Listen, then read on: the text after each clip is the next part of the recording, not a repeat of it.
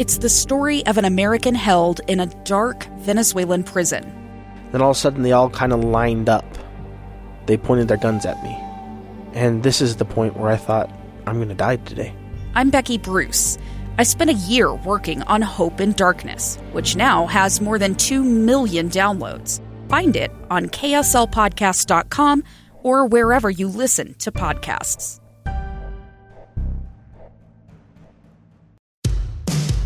Welcome to Counseling on Demand. Here's your own private therapist.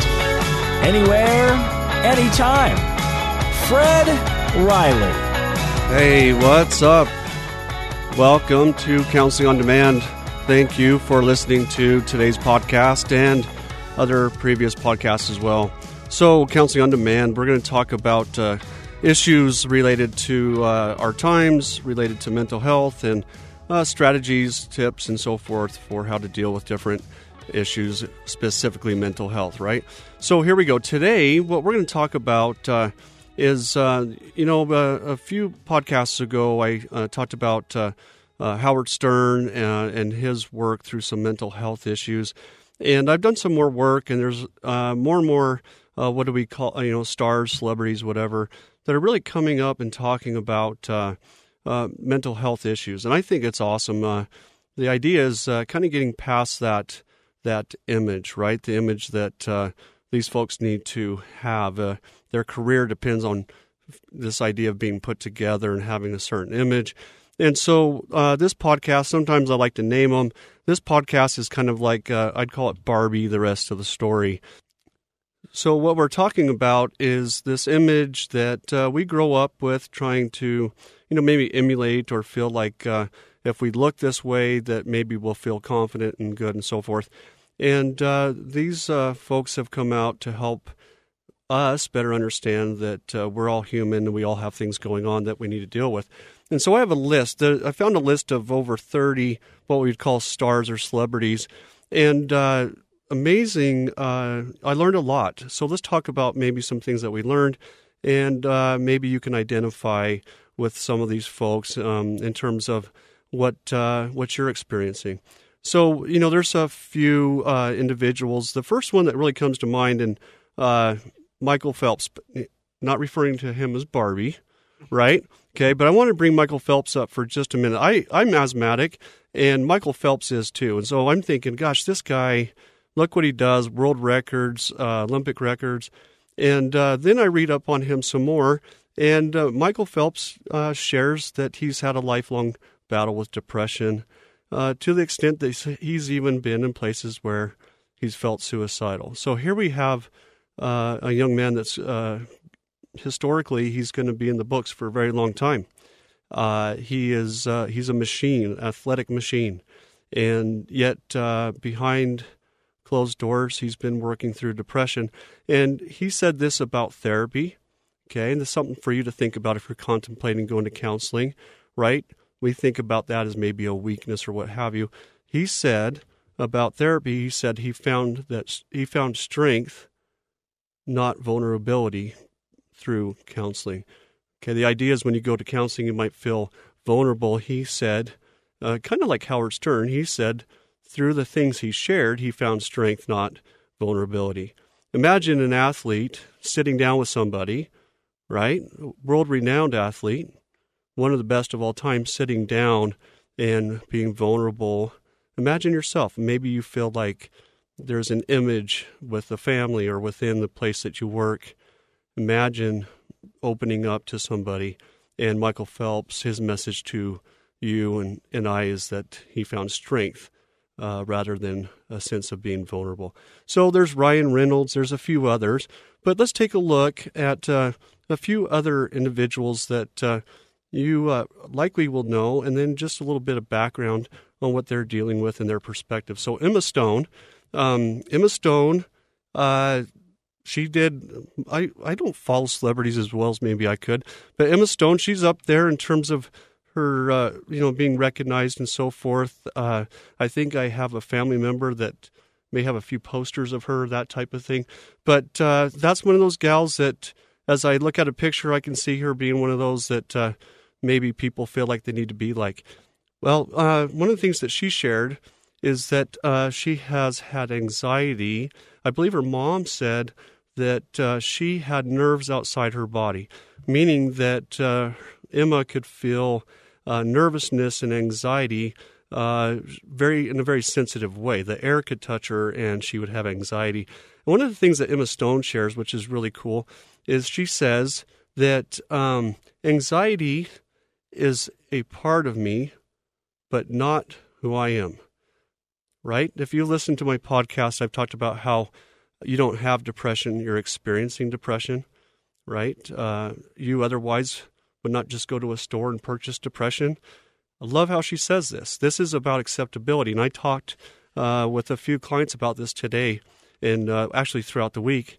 The idea is sometimes it's actually really healthy to say, okay, it's a part of my experience, but it's not who I am. That separation is really important. So here we have Emma Stone. And, uh, you know, to say these things, that's pretty, you know, uh, you, as an actor, actress, you share these things. Um, your image and so forth is always on the line. And if I share that I have anxiety or if I share that I have OCD or anything like that, um, is that going to get in the way of, uh, you know, a, a job, a, a, role, that type of thing? But remarkably, we're starting to see more and more individuals brave sharing more about themselves and their experience. In fact, you know, this is kind of a shameless little plug, but I, I tell you what, I would be incredibly interested in having a panel, right, with these individuals and working on help, helping spread uh, more openness, right, towards identifying that identifying issues and so forth. So you and I and others can see that uh, there's much more uh, going on for others, and that we're okay, and uh, that ultimately uh, we're not completely judged just by the looks or what we do, especially in terms of uh, popularity and so forth. So we're going to step away for just a minute. When we come back, we're going to talk about two other uh, individuals that have shared a little bit about their history with uh, mental health, and uh, we'll go to that point and uh, and uh, visit on that for just a minute.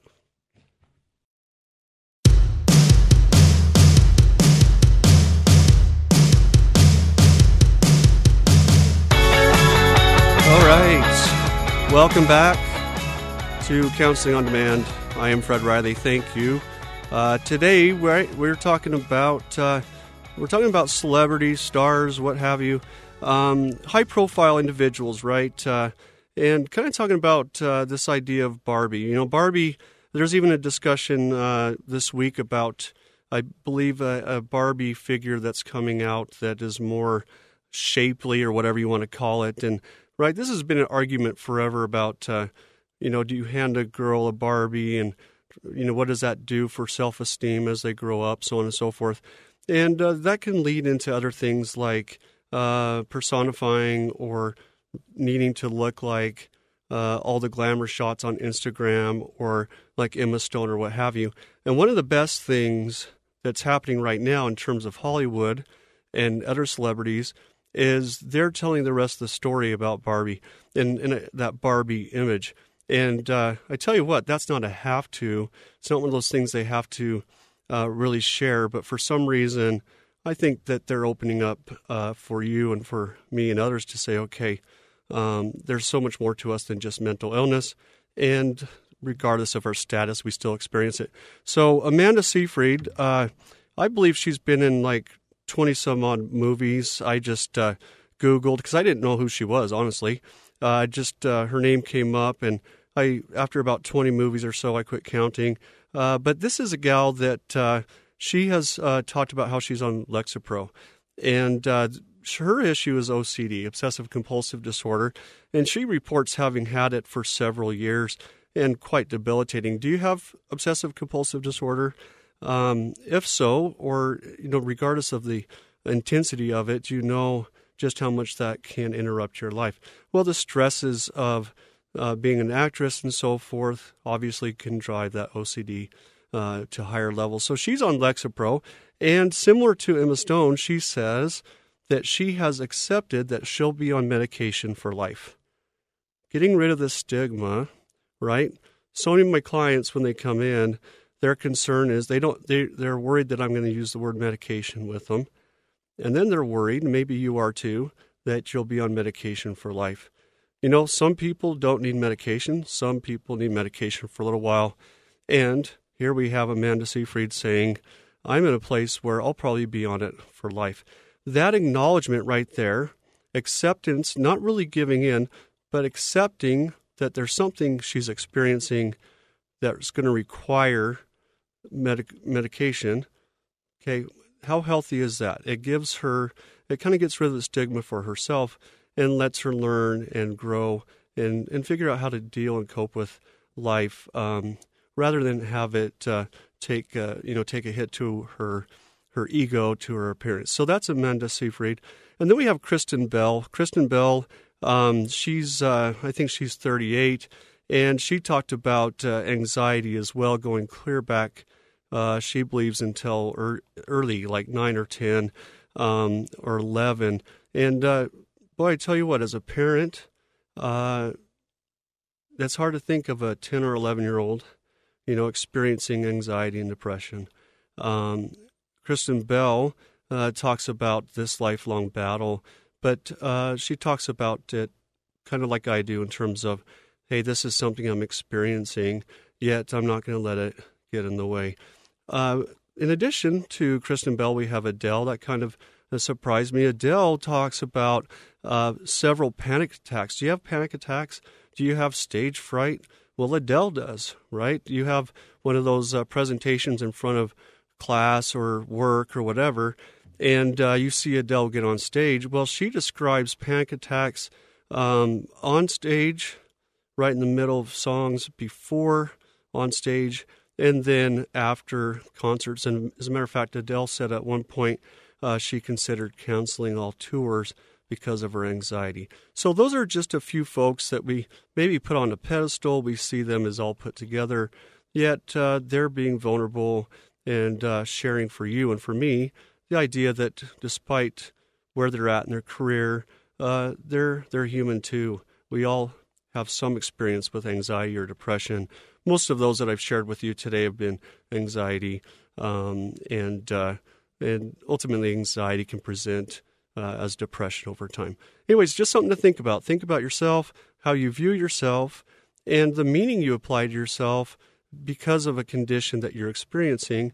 And can I put myself in a place of acceptance? Can I put myself in a place that says, hey, I'm going to figure out how to work with this, and I am not, what I ultimately say is, I am not my diagnosis.